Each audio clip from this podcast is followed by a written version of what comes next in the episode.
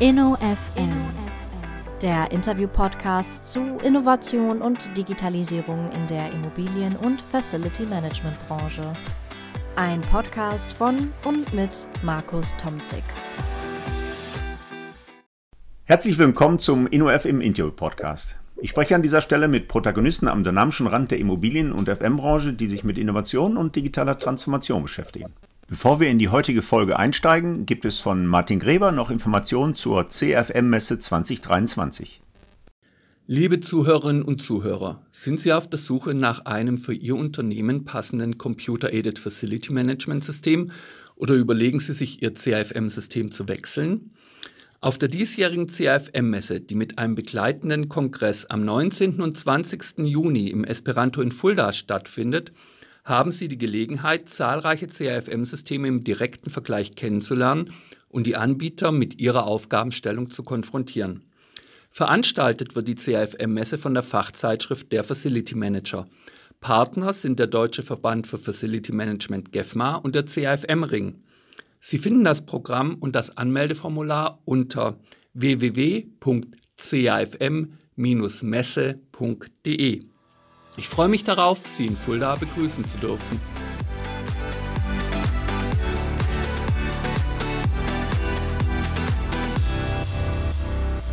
Heute freue ich mich auf ein Gespräch mit Carsten Kreuze und Markus Nürnberg von Recogizer. Carsten ist CEO und Markus ist COO, also Chief Operating Officer des Greentech-Unternehmens Recogizer. Ein herzliches Hallo nach Bonn. Ja, hallo zurück. Hallo Markus. Ja, wunderbar. Ihr seid also gerade in den Räumlichkeiten in Bonn. Äh, tatsächlich mache ich das ja zu Anfang, dass ich die Person vorstelle, aber lass mich mal eine kurze Vorbemerkung machen. Ich werde immer wieder gefragt, wie ich es eigentlich schaffe, Interviewpartner zu bekommen. Ich werde dann immer gefragt, wo gräbst du die eigentlich aus? Mittlerweile hast du doch alle vor dem Mikro gehabt und Lass mich das vielleicht mal den Podcast-Hörern offenlegen. Wir hatten ja einen sehr interessanten Kontakt auf der Real PropTech in Frankfurt mit eurem Head of Sales, Manuel Gerlach. Sehr interessanter Kontakt. Das war, weiß ich gar nicht, im vorletzten Jahr, glaube ich schon. Dann haben wir, Markus, uns ja gemeinsam auf der BIM World in München auf dem Panel wiedergefunden. Fand ich auch eine sehr interessante genau. Veranstaltung insgesamt. Ich war nur als Moderator vor Ort. Schöne Grüße übrigens an der äh, Stelle an äh, Mahmoud Timkaya vom CFM-Ring. Dann wurdet ihr, da habe ich es zumindest am Rande gelesen, nominiert für die Kategorie Startup im Handelsblatt Energy Award. In der Regel sind es eben Netzwerkkontakte, die so ein Interview anbahnen. Manchmal sind es mittlerweile auch tatsächlich Agenturen, äh, netterweise aber eben überwiegend Netzwerkkontakte und so auch bei euch. Und jetzt wurde es langsam Zeit, dass wir mal eine Podcast-Folge machen, nach den vielen Kontakten und Meldungen, die ich über euch gelesen habe. Also freut mich sehr. Und wie gerade anmoderiert, fände ich super, wenn ihr euch kurz vorstellen würdet, persönlich, bevor wir dann zum Geschäftsmodell Recordizer und so ein paar übergeordneten Themen kommen. Ist ja immer ganz interessant, aus welcher Ursprungskompetenz denn auch die Damen und Herren in meinem Interview in ihre jeweiligen Geschäftsmodelle gekommen seid. Techies, BWLer, Ingenieure, das ist ja gerade bei eurem Geschäftsmodell, glaube ich, ganz interessant. Ich weiß nicht, wer anfangen möchte. Äh, mein Namensvetter Markus hat den Kopf genickt, aber er ist jetzt so freundlich und äh, lässt den Carsten den Vortritt. Ja, ganz genau. Also Markus, äh, von meiner Seite erstmal herzlichen Dank für die Einladung. Ich freue mich riesig, dass wir heute uns gemeinsam hier zu dritt auch, ähm, nicht ganz so Standard, zu dritt die Zeit nehmen und ein bisschen plaudern über das Thema Gebäude, Digitalisierung und uns natürlich auch Recogizer. Ja, ich bin 46 Jahre alt, komme ursprünglich aus Dresden und hatte Stationen in Stuttgart, in Bonn und da bin ich jetzt auch, da ist ja auch unser Büro, unser Hauptsitz und bin nach meinem BWL-Studium eigentlich in die, in die Telekommunikationsbranche eingestiegen. Ist ja naheliegend in Bonn hier, da ist die Telekom zu Hause und habe dort viele Jahre ich glaube, 15 Jahre in Summe tatsächlich in unterschiedlichen Positionen gearbeitet, unter anderem sowas Spannendes machen dürfen wie die Zweitmarke der Telekom, dass die Kongstar mit aufbauen dürfen. Ah ja.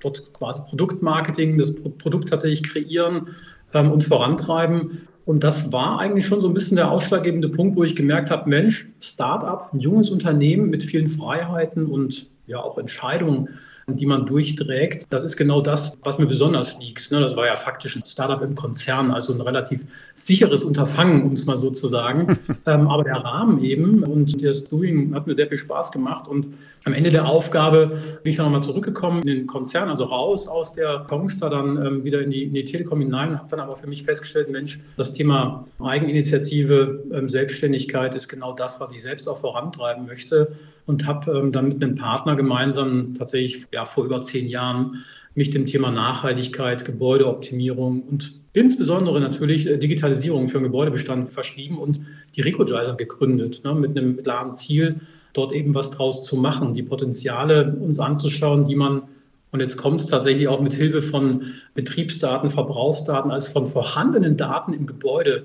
nutzbar machen kann. Das war so das, was mich angestachelt hat, was damals mein Partner auch, der einen technischen Hintergrund hatte, angestachelt hat. Und so sind wir gestartet. Ja, und an der Stelle, bevor ich jetzt ähm, in die Recodizer einsteige, gebe ich erstmal die Marco. Ja, ich wollte, ich, ja, ich wollte dich gerade schon. Das ist auch ein großer Teil von dir. Ja, ja, ich wollte dich gerade schon bremsen, Carsten. Inhaltlich werden wir da noch sehr viel ausführlicher darauf eingehen, aber geben wir erstmal dem Markus die Gelegenheit, sich kurz vorzustellen.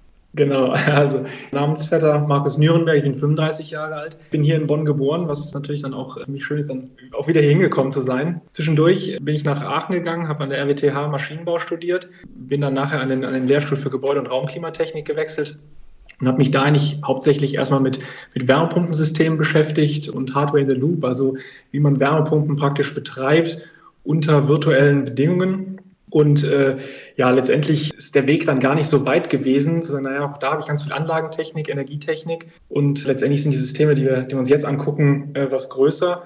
Gepaart mit dem wunderbaren Standort Bonn war es für mich dann ja jetzt seit zwei Jahren, über, über zwei Jahre jetzt, ein leichtes, dann zum Recordizer zu finden. Und äh, genau, hier bin ich dann jetzt für das operative Geschehen verantwortlich, eben mit einem ja, sehr interessanten Team ja, aber ich glaube, da kommen wir gleich noch zu, ne? Ja, genau. Das Team. Mach ich erstmal einen Punkt. Ja, ja, wunderbar. Ich danke euch erstmal. Also das Team werden wir sicher gleich noch drauf kommen. Wir werden äh, sicher so ein bisschen das, das Ökosystem noch mal andeuten, weil da fällt ja auf, da ist kein Techie dabei. Also äh, zumindest ihr beide seid nicht die Techies, die in irgendeiner Form Programmierarbeit leisten, so vermute ich zumindest. Aber da, lass uns das mal als Einstieg nehmen, bevor wir dann wirklich zu dem Geschäftsmodell der Recordizer kommen.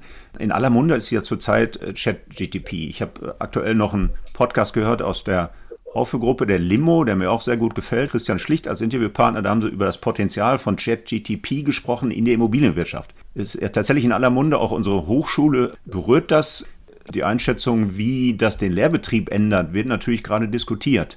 Habt ihr eine Einschätzung mit Bezug auf die Immobilienbranche oder möglicherweise mit Blick auf die Themen der Recognizer, inwiefern JetGTP von Nutzen sein kann oder ist das tatsächlich überbewertet zum heutigen Stand? Also ob es überbewertet ist, weiß ich noch nicht. Und was es auch genau für die Immobilienbranche bedeutet, mag ich mir gar nicht anmaßen zu mutmaßen, aber ich kann für uns sprechen. Und für uns ist es natürlich super interessant. Ne? Also wir hatten ja auch schon kleine Wettbewerbe, wer damit am meisten anfangen kann. Äh, jetzt muss man dazu aber sagen, wir haben natürlich auch Kundendaten oder generell einfach Daten, die auf gar keinen Fall in, in solche Systeme erstmal fließen können, also solange da auf jeden Fall so eine Intransparenz herrscht. Äh, was aber geht, und, und das ist wirklich interessant, das ist einfach beispielsweise Performanceverbesserung, also Queries oder Abfragen, die man optimieren kann, also die dann schneller werden können, Konfigurationsdateien vom einen ins andere Format überführen, das funktioniert sehr, sehr gut und das können wir uns auch vorstellen, ja, weiter zu nutzen. Also könnte ein fester Bestandteil werden. Ja, ja cool, interessant. Also ich habe tatsächlich mal so ein bisschen damit rumgespielt und muss gestehen, es waren auch nicht alle Antworten, die ChatGPT gegeben hat, korrekt. Also ich kann jetzt sicher nicht empirischen äh, belastbaren Befund geben, wie häufig da Fehler aufkommen. Sind euch denn Fehler aufgefallen oder war das bislang alles äh, tiptop, was da aus der Maschine kam? Nee, nee, also da kommen auch Fehler. Ich habe letztlich Fall gehabt, dass ich für Power BI eine Abfrage habe kreieren lassen und er hat eine Funktion vorgeschlagen und das sehr selbstbewusst. Und ich habe die eingegeben und die gibt es einfach gar nicht, die Funktion. Und dann habe ich ihm gesagt, dass es die Funktion nicht gibt. Und er sagt, ach, das tut mir leid, das war SQL. Also. Okay. Ja, der entschuldigt sich auch mal ganz nett dann noch, ne? Also nimmt ja. dann richtig mit, so ein bisschen vermenschlicht. Ja. Ja, wunderbar. Das werden wir sicher weiter verfolgen, wie so eine KI, so ein Chat-GTP-Thema auch in die Immobilienwirtschaft, in die einzelnen Unternehmen äh, gewinnbringend eingebunden werden können. Äh, ja, das fand ich einen sehr spannenden Einstieg.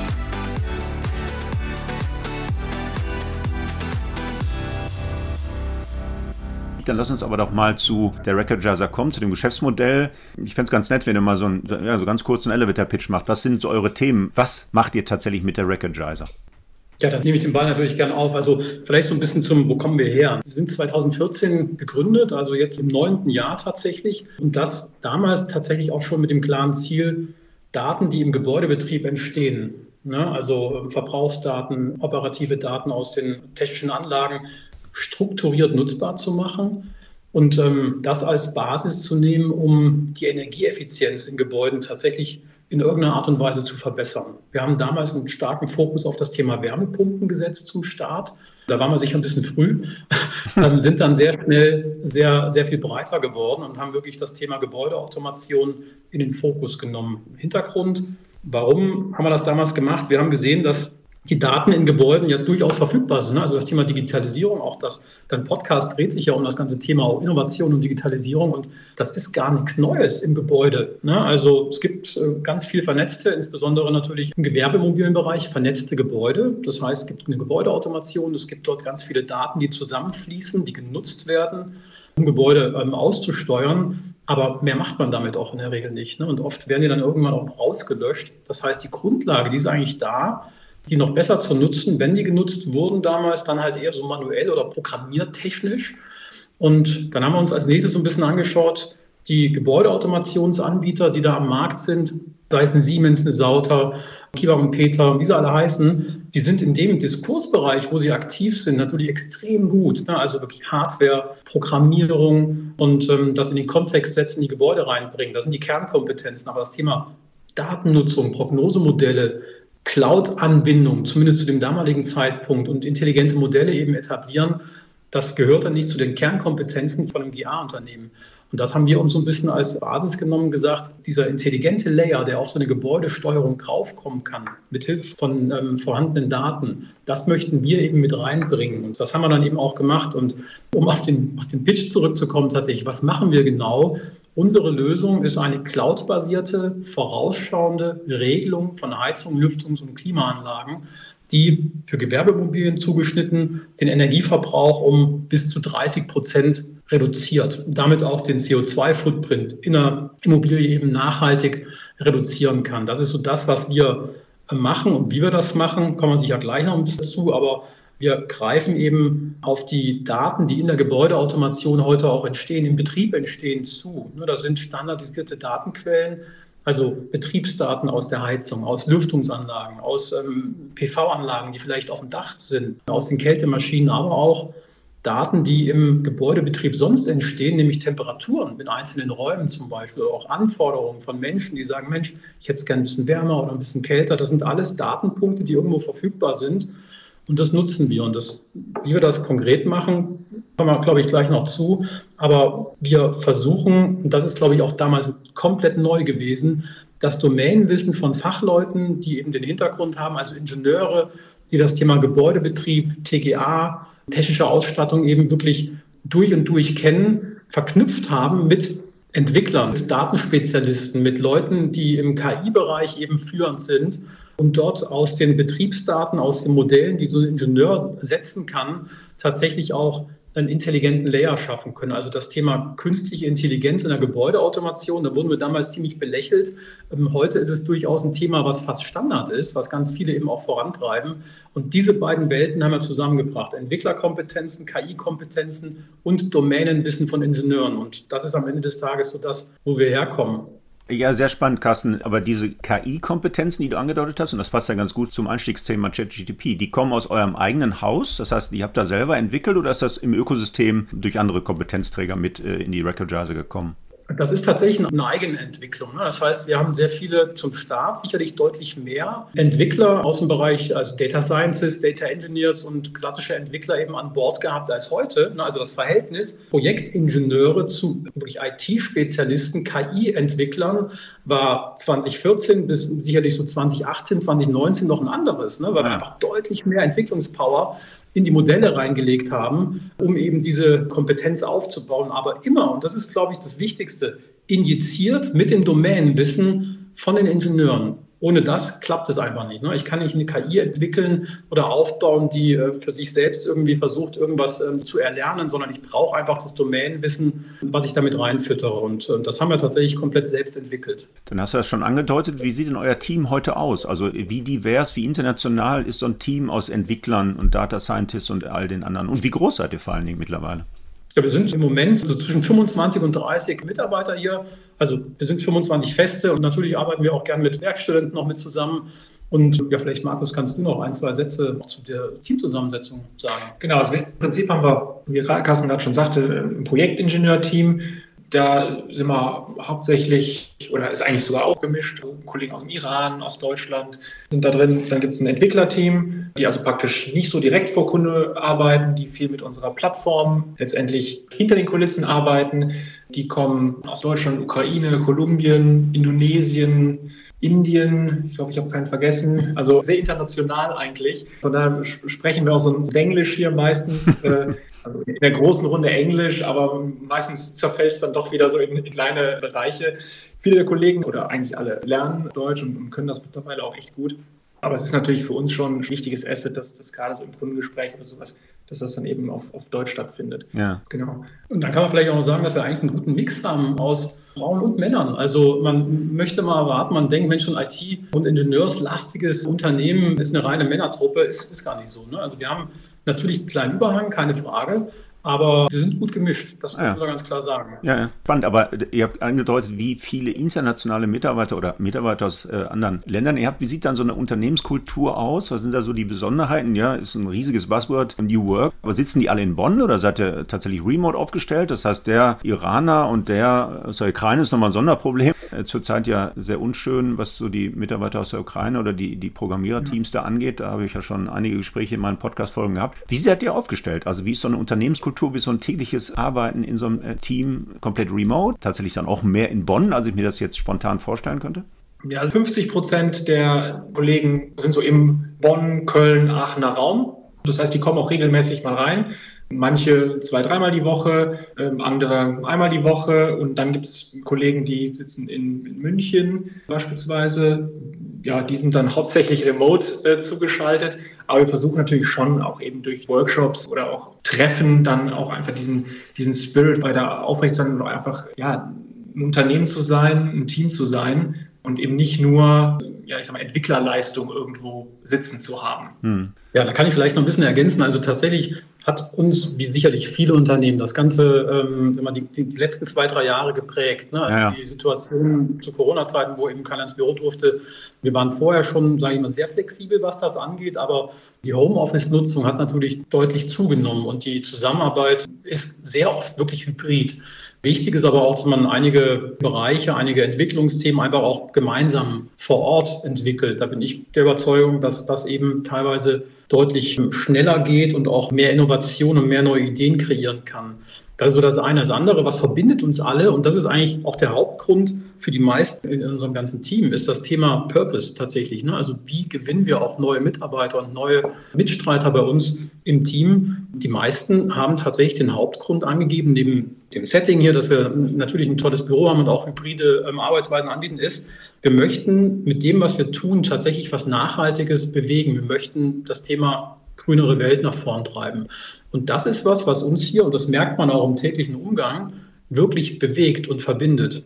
Und das ist für uns auch ein Riesenmagnet, um Talente eben auch zu gewinnen. Und wir haben es ja vorhin gerade erwähnt, das Team ist sehr, sehr international, heißt aber nicht, dass das Team tatsächlich im Ausland sitzt, ne, sondern Kollegen sind alle hier verortet schlussendlich.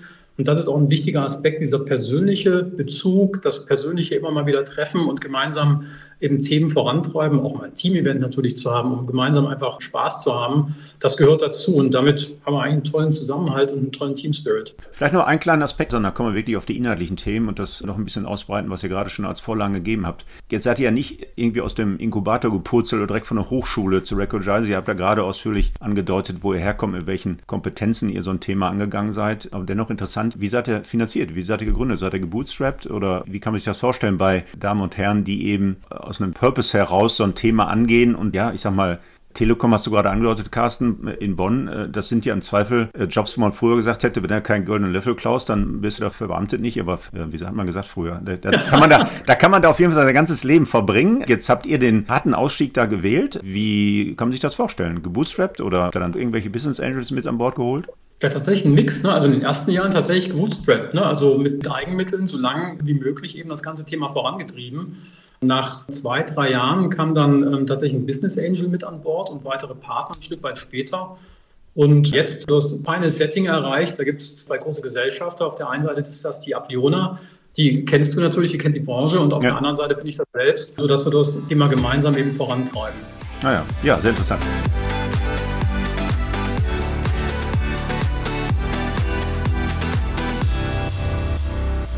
So, dann lass uns doch mal endlich kommen zu den Themen. Ihr habt ja gerade Purpose schon angesprochen. Jetzt sind wir ja gerade in diesen anstehenden Multikrisen. Energiekrise war vielleicht nicht ganz so dramatisch, wie das viele vermutet haben. So eine ESG-Taxonomie schwebt da immer noch so wie so ein Damoklesschwert über, über der Branche. Keiner weiß so richtig, wie er sich da aufstellen soll. Aber haben diese ganzen Themen Impulse gegeben für euer Geschäftsmodell? Weil ihr seid schon deutlich länger unterwegs, aber haben diese Multikrisen einen Booster gegeben für das Geschäft insgesamt? Oder äh, bewerte ich das über und die Branche ist dann doch so träge, dass noch nicht mal solche Krisen euer Geschäftsmodell anfeuern konnte? Ja, schön, dass du das ansprichst. Also äh, die Trägheit in der Branche, die ist uns natürlich auch in den ersten Jahren durchaus bewusst geworden. Aber Booster ist eigentlich das richtige Wort, was du eben auch genannt hast. Also die Multikrisen-Thematik ist tatsächlich, was den Geschäftsverlauf massiv positiv beeinflusst hat. Das heißt, gestartet mit tatsächlich der Corona-Situation, als wir viele Gebäude einfach leerstehend hatten, irgendwie sauber ausgesteuert werden mussten. Da ging es so ein bisschen los, dass eben Anfragen auch von Bestandskunden kamen, könnt ihr denn über eure intelligente Regelung tatsächlich auch einzelne Zonen vielleicht runterfahren? Ne? Für einen großen ähm, Konzern in Düsseldorf, wo wir sehr viel schon sehr lang machen, haben wir dort tatsächlich eine Optimierung nach Flächen vornehmen können, cloud-basiert, ne? also relativ einfach. Das heißt, das hat das schon befeuert, was dann tatsächlich dazu kam, Taxonomie, ESG-Initiativen, das hat ein bisschen gedauert.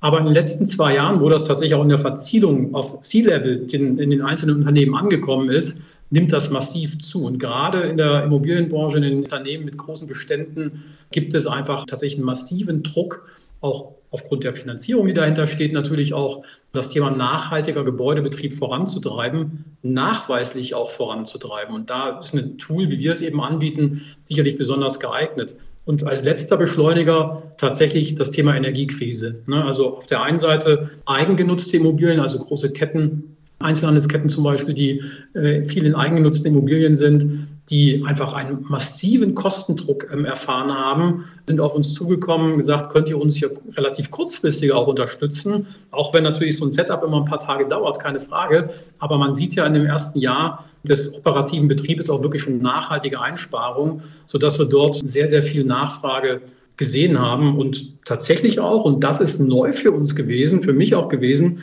dass auch von der Eigentümerseite genau aus dem gleichen Grund dann auch die Nachfrage angestiegen ist, weil natürlich die Mieter, die massive Nebenkostensteigerungen ähm, gesehen haben, durchaus auch gesagt haben, Mensch, wir müssen hier was tun. Ne? Also was könnt ihr als Eigentümer an der Stelle vielleicht noch machen, damit wir neben den Maßnahmen, die jeder Einzelne natürlich auch machen kann, die Heizung ein bisschen runterdrehen und so weiter, dort von der Kostenspirale ein bisschen runterkommen. Also wir haben eine massive Zunahme an Anfragen und auch an Projekten quasi jetzt in den letzten Jahren gesehen durch diese vielen Krisen. Ja, das ist ja spannend. Jetzt bin ich aus der schlichten Perspektive des Innovationsforschers nicht nur auf der Suche nach solchen Treibern, nach solchen Chancen, sondern immer auch auf der Suche nach, wir haben dann formuliert, das Pflichtenheft des Innovationsmanagements ist die Barrierenanalyse. Also woran scheitern noch solche Prozesse? Also wie ist der Stand im Markt, wie ist der Stand in der Branche und was sind so die Hindernisse im Markt, dass solche Lösungen möglicherweise noch ein bisschen zurückhaltender umgesetzt werden? Du hast gerade die Beharrungskräfte des Marktes angedeutet, der ist ja ganz spezifisch aufgestellt. Nehmt uns da mal mit, wie sind eure Erfahrungen? Woran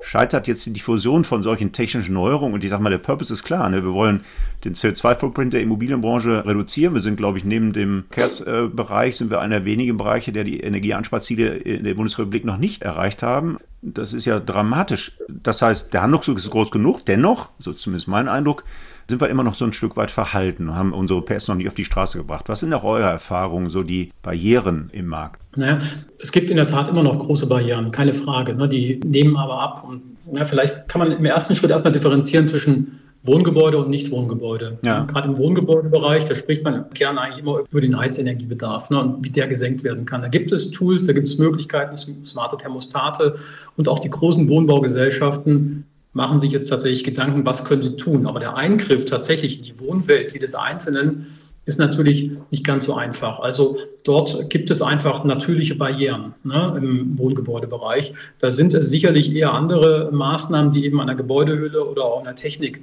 ähm, umzusetzen sind, die dann aber richtig viel Geld kosten. Im Nichtwohngebäudebereich, und da sind wir ja zu Hause, ne, in Gewerbeimmobilien, da muss man es noch ein bisschen aufdröseln. Ne. Zum einen, was habe ich dort für technische Voraussetzungen in den Gebäuden? Ne? Also gibt es Gebäudeautomationsebenen, gibt es eine Vernetzung von technischen Anlagen oder gibt es eben nichts. Ne? Und gerade so ein bisschen abhängig von der Größe der Gebäude gibt es ja nicht überall eine GLT zum Beispiel, eine Gebäudeleittechnik oder eben eine vernetzte Anlagentechnik. Dort wird es einfach schwer. Da kann man was machen, da kann man sicherlich viele manuelle Themen auch nachjustieren. Aber wenn man wirklich innovative Produkte wie Recognizer einsetzen möchte, braucht man erstmal eine gewisse Grundausstattung. Und der, sagen wir, der Nachholbedarf zum Thema effektive Ressourcennutzung, Energieeffizienz, der ist natürlich immens, weil das Thema einfach stiefmütterlich behandelt wurde. Und da ist das Hauptaugenmerk sicherlich auf den klassischen Konflikt Mieter, Vermieter zu legen. Ne, das heißt, warum soll der Vermieter Geld in die Hand nehmen, um Energieeffizienzmaßnahmen umzusetzen, wo der Hauptnutznießer tatsächlich nicht er selbst ist, sondern tatsächlich der Nutzer dann, der, der Mieter. Das ist so ein bisschen das Thema. Innovationsfreudigkeit in der Immobilienbranche nimmt zu, das kann ich ganz klar sagen. In den letzten Jahren war es eher schwierig und das Thema Trägheit ist tatsächlich was, was man herausheben muss. Die Frage ist eigentlich immer, ich investiere als Immobilieneigentümer etwas in meine Immobilie und am Ende brauche ich eigentlich einen Mehrerlös davon. Ne? Und wenn ich das nicht habe, weil der Nutznießer jemand anders ist, dann tue ich mich schwer. Und das ist, glaube ich, so das Hauptthema, warum es in der Vergangenheit nicht so vorangegangen ist. Das ändert sich jetzt aber dramatisch, das muss man ganz klar sagen. Also es könnte schneller gehen, auch da große Rollouts, schnelle Entscheidungen und so weiter. Ich glaube, da ist die Branche einmal noch nicht aufgestellt, um tatsächlich auch von den unterschiedlichen Rollen, ne, von einem Nutzer, von einem Asset Manager, von einem Property Manager hin zu einem Fondsmanager, da gibt es so viele Stufen und so viele Wege, die dort beschritten werden müssen, wo man immer wieder dieses Thema auch platziert, sodass es dort einfach aufgrund der Mehrstufigkeit der Entscheidungsprozesse nicht ganz so schnell gehen kann. Aber der Druck der nimmt massiv zu, weil je mehr Energie ein Gebäude heute verbraucht, desto risikobelasteter wird es einfach sein. Das heißt, das Hauptaugenmerk liegt in Zukunft auf den Bewertungsabschlägen, die ich einfach in meinem Portfolio haben werde, für schlechte Gebäude. Und das ist ein signifikantes Risiko. Und da geht es eben nicht um ein paar Prozent, sondern da geht es um 20, 30, 40 Prozent Bewertungsabschläge, wenn ich einfach ein schlecht gemanagtes Gebäude habe, was deutlich zu viel Energie verbraucht. Und das das ist eher die Triebfeder, die ich jetzt sehe, heute schon und auch in den nächsten Jahren, dass da eben massiv investiert wird, um das Thema Gebäudeenergieklasse mit solchen Lösungen wirklich nachweislich auch zu verbessern und dadurch eben auch einen Werterhalt der Immobilien zu zielen. Da kommen wir nämlich wieder genau auf den Punkt, Investition gleich Mehrerlös Schrägstrich Werterhalt zumindest. Hm. Und ähm, wenn das gegeben ist, dann geht es deutlich schneller und das sehe ich für die Zukunft durchaus. Ja, okay, aber dennoch, jetzt nehme ich dich mal mit in unsere Hochschule. Ne? Also mhm. ich habe vor nicht allzu langer Zeit ja so einen Multifunktionssensor von RiStar mit in unsere Hörsäle gepackt, das Pandemie schlichtweg um den CO2-Gehalt mal ein bisschen zu messen. Aber dann hat die Julia, Julia Gebert, angerufen und sagt, Markus, übrigens, ihr habt keine Nachtabsenkung und am Wochenende ballert die Heizung auch durch. Ich sagte, ja, vielleicht haben wir 16% Einsparung. Natürlich so einen schlichten Sensor, gar nicht so aufwendig, wie ihr das betreibt, sondern einfach nur der Sensor, der auf dem Dashboard angezeigt hat, das Ding läuft 24 Stunden 24-7 durch. Und dann kam Schulterzucken. Ja, und jetzt, was machen wir jetzt damit? Also, Frage, ihr seid ja überwiegend im Bestand unterwegs, wie ich annehme, und nicht im Neubau was für technische Voraussetzungen, hast du gerade so ein bisschen angedeutet, was für technische Voraussetzungen muss die Hochschule oder muss unsere Hochschule mitbringen, damit ihr als Recordizer reinkommt und sagt, so, da können wir wirklich was bewegen. Weil wir sind ja kein Neubau. Also klar, wir sind jetzt nicht ganz so alt, wir gehören tatsächlich noch zu dem modernsten Gebäudebestand der Hochschule in Nordrhein-Westfalen, aber dennoch, wir haben jetzt keine große GLT, wir sind jetzt relativ bescheiden aufgestellt, was so die technische Ausstattung angeht. Ja, da würde ich wahrscheinlich als erstes mal sagen, da sollten wir mal in Kontakt treten, ja, wenn, unbedingt. Wenn, wenn das so schlecht läuft. also letztendlich müssen wir halt die Möglichkeit haben, an den Anlagen arbeiten zu können und Daten einlesen zu können. So, und dafür brauchen wir eine Automationsebene, beziehungsweise wir bauen ein System, wo wir unseren Anker reinwerfen können. Das klappt bei herstellerübergreifenden Systemen, ist das Bugnet als Standard sicherlich weit verbreitet und, und sehr attraktiv. Das sind aber auch andere Standards, also Modbus, S-Bus, was da sonst noch so alles gibt, OPC-UA, also eine ganze Menge. Das heißt, diese Sprache, wie die die Systeme sprechen, die müssen wir einfach wissen. So, das ist der erste Punkt. Der zweite ist sicherlich, was können die Anlagen, wie werden sie aktuell betrieben und welche Flexibilität haben wir da? Also haben wir einen 24-Stunden-Betrieb, irgendwie einen Schichtbetrieb oder sowas? Oder ist es eine Hochschule, die sogar vielleicht Stundenpläne hat oder so, also sogar einem festen Muster folgt, wann die Räume belegt sind? Sind die Anlagen so aufgebaut, dass auch thermische Zonen entsprechend dieser Nutzungsprofile auch gesteuert werden oder geregelt werden können. Und haben wir Energiezähler, die nachher eine Rückkopplung zulassen, wie gut wir eigentlich da performt haben. Hm. Okay, da sehe ich technische Voraussetzungen, wo ich Fragezeichen dran mache, ob das bei uns in der Hochschule alles gegeben ist. Also wir sollten tatsächlich nochmal sprechen im Nachgang. Aber das deutet an, ne, das ist kein Selbstläufer.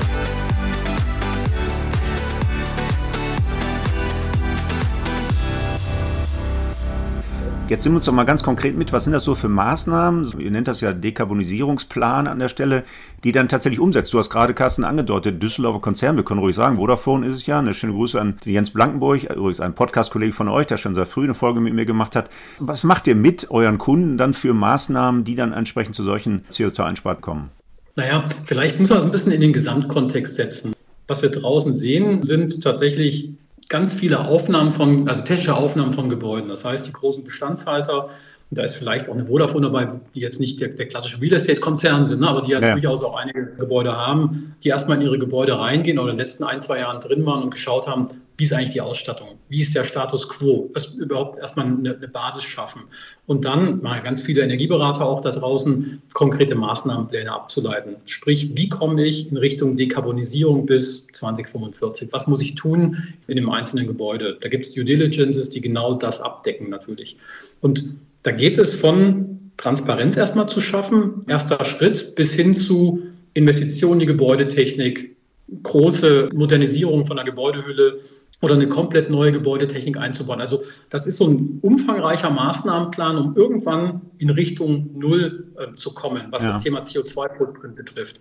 Dass das aber ein langer Weg ist mit einem sehr ja, mit einem sehr ähm, erheblichen Planungshorizont und auch mit massiven Kosten, wenn wir an den Austausch von technischen Anlagen denken oder neue Fenster, neues Dach, neue Gebäudehülle, das geht ja auch nicht mal eben im laufenden Betrieb. Da habe ich Vorlaufzeiten von Jahren zum Teil, Planungszeiten und auch Ausschreibungsthemen. Hm. Das geht nicht schnell. So, und da ist die Frage, die wir immer wieder gestellt bekommen, wir sind gerade dabei, einen Plan zu eruieren oder auch uns zu überlegen, aber wie kann ich denn jetzt schon möglichst schnell irgendwas tun? Und genau da kommen wir ins Spiel. Zum einen wir setzen eine saubere Baseline, wir bringen überhaupt erstmal Transparenz zum Energieverbrauch. Über uns wird transparent, wo steht das Gebäude. Und auf der anderen Seite kleine Maßnahme, ist ja eine OPEX-Maßnahme, kann man ganz klar sagen. Die Betriebsoptimierung, die wir mit reinbringen, also diese vorausschauende Regelung der technischen Anlagen, die reduziert eben schon den CO2-Footprint um einen zweistelligen Prozentsatz. Und damit erkaufen sich ganz viele unserer Kunden auch einfach ein bisschen Zeit zu sagen, wir können sauber nachweisen, dass wir heute schon was tun dass wir heute den CO2-Footprint nachhaltig reduzieren, können das quasi in ihre ESG-Reportings mit überführen. Auf der anderen Seite sich dann aber die Zeit nehmen, sie sie über uns auch mit erkaufen, um wirklich Langfristmaßnahmen umzusetzen. Also das mal so das große Bild. Was es dann ganz konkret ist, was wir in der Umsetzung tun, wir nutzen die vorhandene Situation im Gebäude. Das heißt, wir schauen, welche Zähler sind da, was gibt es an Sensoren, also Anwesenheitssensorik zum Beispiel, Gibt es CO2-Sensorik oder nicht? Das sind keine Grundvoraussetzungen, aber all das, was da ist, machen wir nutzbar für unsere Systeme, bringen die Gebäude oder die technischen Anlagen in die Cloud, führen die Datenströme zusammen und ähm, starten dann nach einer gewissen Zeit tatsächlich die dedizierte Regelung. Das heißt, wir schicken im 15-Minuten-Rhythmus ein auf das Gebäude und auch einzelne Zonen wirklich dediziert zugeschnittenes Regelungsset. Das heißt, wir nehmen Einfluss auf Vorlauftemperaturen, Drücke, Drehzahlen von Ventilatoren in RLT-Anlagen ähm, oder dynamisieren auch tatsächlich bedarfsgerecht die Anschaltzeitpunkte von technischen Anlagen. Ja.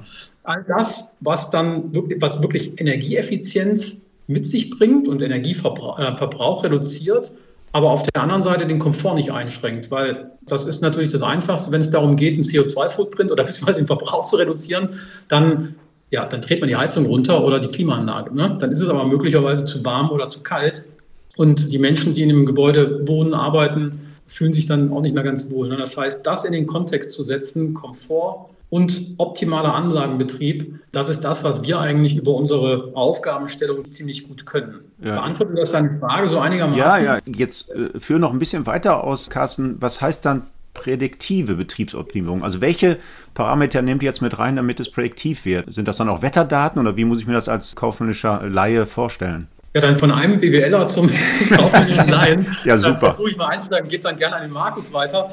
Schlussendlich nutzen wir tatsächlich Datenquellen wie Wetterprognosen, ne, die wir für jedes einzelne Gebäude einkaufen, die wir mit einbeziehen, aber eben auch Daten, die im Gebäude eh schon vorhanden sind, also Energieverbrauchsdaten, Anwesenheitsinformationen, dann haben wir zum Beispiel Trittquellen, wo wir auch noch über das Thema Füllstand eines Gebäudes äh, Rückschlüsse ziehen können Und das ist die Grundlage für unsere ja, Predictive Analytics Engine, so nenne ich das mal, um tatsächlich zu äh, schauen, wie viel Energiebedarf besteht denn in den einzelnen Zonen. Und an der Stelle würde ich an den Markus einmal mal vielleicht noch übergeben, dass du noch ein paar Worte verlierst, äh, was dann passiert.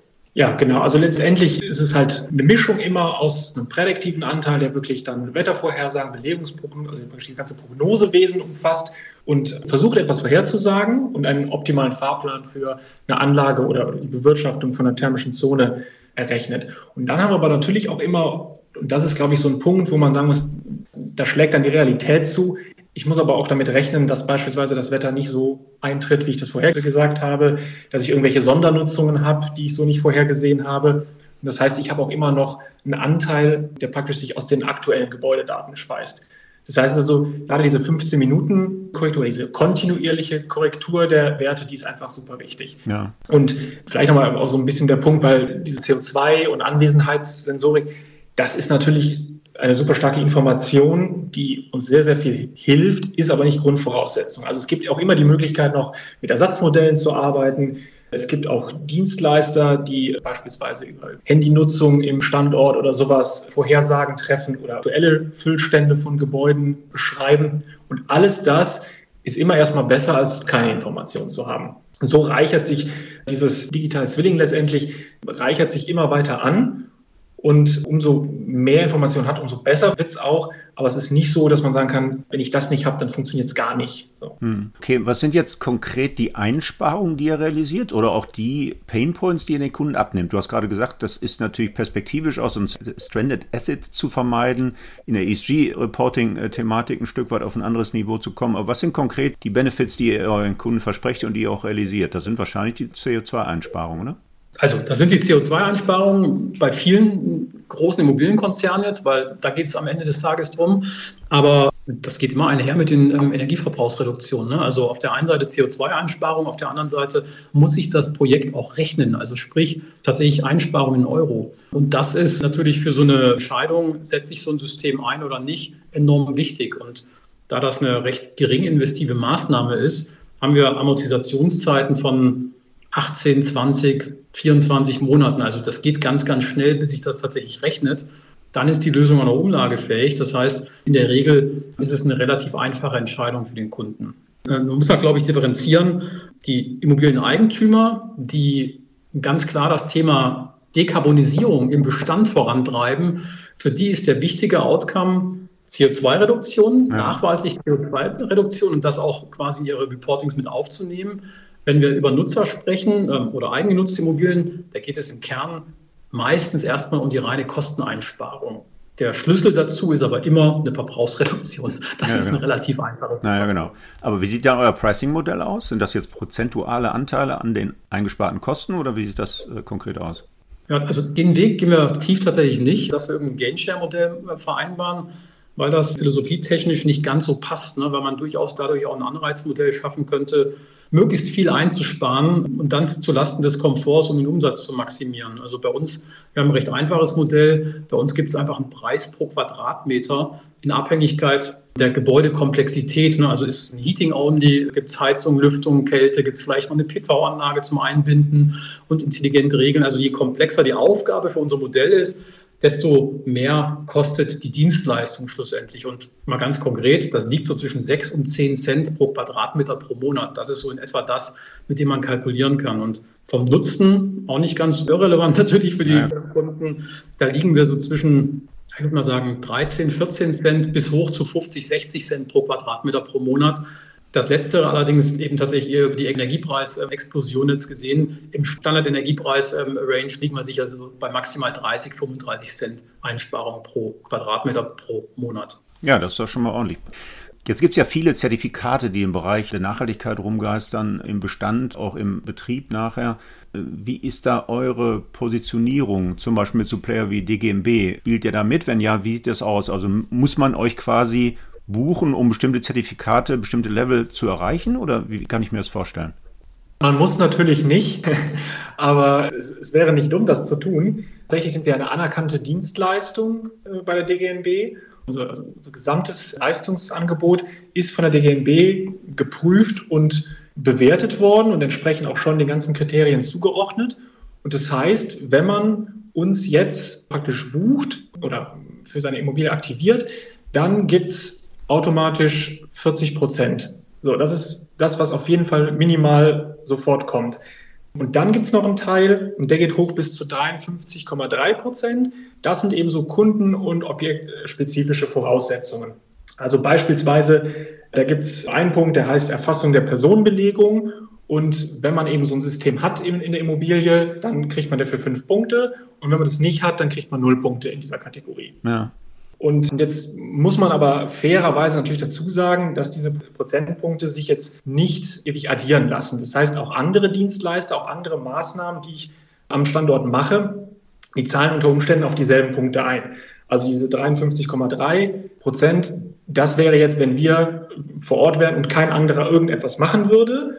Letztendlich hat aber beispielsweise das FM schon ganz viele Aufgaben, die da reinfallen und auch der Kunde wenn er sich mit ESG-Themen auseinandersetzt, dann hat er da auch schon mal direkt wieder ein paar Punkte. Und so kommt man eigentlich dazu, oder beziehungsweise sind wir dazu gekommen, dass wir gesagt haben, wir konzentrieren uns da wirklich auf unsere Kernleistung. Und die Kernleistung ist eben, das ist ein großer Bestandteil bei der DGB, ist erstmal Transparenz schaffen, also der ganze Plan-Teil, das heißt das Monitoring, was wir machen, und dann eben davon Maßnahmen ableiten und die Maßnahmen umsetzen und kontrollieren.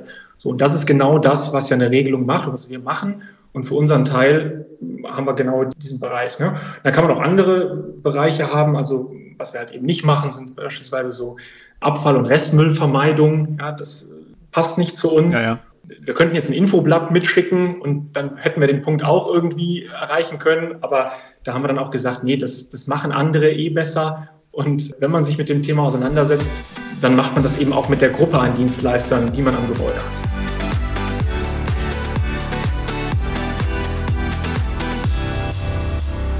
dann lass uns so ein bisschen mit Blick auf die Zeit vielleicht nochmal den Blick in die Zukunft richten. Unternehmen machen ja nicht selten Roadmaps für das anstehende Geschäftsjahr. Was sind so die neuen Projekte, die Ideen, die ihr euch für das Geschäftsjahr 2023 auf die Agenda gesetzt habt?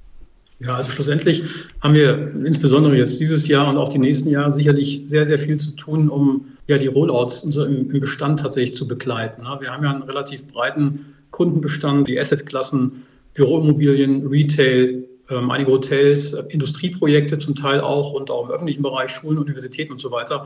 Und einige große Bestandshalter, die jetzt tatsächlich in die Rollout-Umsetzung gehen. Das heißt, dort haben wir einfach sehr, sehr viel operatives Geschäft, Umsetzung also, die wir begleiten und dort unser Kerngeschäft vorantreiben. Auf der anderen Seite natürlich wickeln wir auch unsere Dienstleistungen permanent weiter. Das heißt, dass wir die Modelle schärfen, dass wir weitere Modelle etablieren und dass wir auch die Kundenschnittstelle, also unser Kundenportal tatsächlich mit weiteren Funktionen anreichern, die eben auf die Kundengruppen zugeschnitten sind. Das ist das, was wir so entwicklungstechnisch vorantreiben und naja, und dann tatsächlich auch weiter zu sensibilisieren einfach. Ne? Also Groundwork, das, was du ja auch in deinem Podcast auch immer wieder vorantreibst, sensibilisieren für die Digitalisierung, für die Nutzung von smarten Lösungen im Gebäudebetrieb. Das aber auch gemeinsam mit anderen PropTechs. Ne? Also wir sind ja nicht allein der auf Welt hier unterwegs, sondern es gibt einfach eine unglaublich aktive PropTech-Szene in Deutschland, die sich in unterschiedlichen Bereichen eben auch auffällt und dort eben auch gemeinsam an einem Strang ziehen, Datennutzung möglich machen, ne? Standards zu schaffen. Das ist sicherlich das, was uns ähm, mehr treibt. Und das sprach Emanuel Gerlach eben an, eben mit seinem Team und auch mich natürlich, weitere Märkte eben auch ausbauen. Das heißt, über die Kundenportfolios, die wir eben betreuen, über die Partner oder auch den Eigenvertrieb auch in andere Märkte in Europa eben noch fortschreiten. Wir sind ja schon in der Dachregion sowieso sehr stark aktiv. Wir sind in Polen, ähm, Ungarn zum Beispiel unterwegs, aber da gibt es natürlich auch noch deutlich viel mehr ähm, Märkte und, und Themen zu besetzen in äh, UK zum Beispiel in Irland, wo wir eben über unsere Partner jetzt aktuell Fuß fassen. Das machen wir sehr sensibel ne, und mit Augenmaß. Überall dort, wo eben der Bedarf da ist, weil unsere Kunden da auch Objekte haben, unterstützt man natürlich gern. Das ist so ein bisschen der Blick in das laufende Jahr jetzt hinein. Ja, ja, sehr spannend. Das Thema ist insgesamt ja gekommen, um zu bleiben. Und ich glaube, da wird es dem Recognizer-Team auch nicht langweilig werden. Ich bin mir sicher, wir werden den Kontakt halten und wir werden uns auch hier und da sehen. Wahrscheinlich bei der Sarah, dem Real PogTech in Frankfurt dieses Jahr oder bei anderen Veranstaltungen, die ich alle jetzt im Moment nicht auf dem Schirm habe. Aber ich bin mir sicher, wir werden das Thema weiter verfolgen und dann sicher irgendwann nochmal eine aktuelle Folge aufnehmen wo wir die Frage beantworten, ja, was ist da jetzt passiert? Also Rollout hast du angedeutet, ne? viele andere Themen, Internationalisierung finde ich auch sehr spannend. Aber ich würde sagen, wir verbleiben so, wir machen irgendwann eine neue Folge, äh, um das Thema nochmal aufzugreifen. Danke auf jeden Fall für diese sehr inspirierende und kurzweilige äh, Podcast-Folge, für eure Zeit und wünsche alles Gute nach Bonn. Danke, auch alles Gute zurück. Ja, vielen Dank, Markus. Auf bald. Ja, sehr gerne. Das war also der InnoFM Podcast mit Carsten Kreuzer und Markus Nürnberg von der Recordizer. Sie wissen, wenn Sie den InnoFM Podcast abonnieren, dann meldet sich die neue Folge alle 14 Tage neu, morgens freitags um 8 Uhr auf den üblichen Plattformen wie Spotify, Apple Podcast, iTunes, Deezer und was es alles sonst so gibt, ganz automatisch.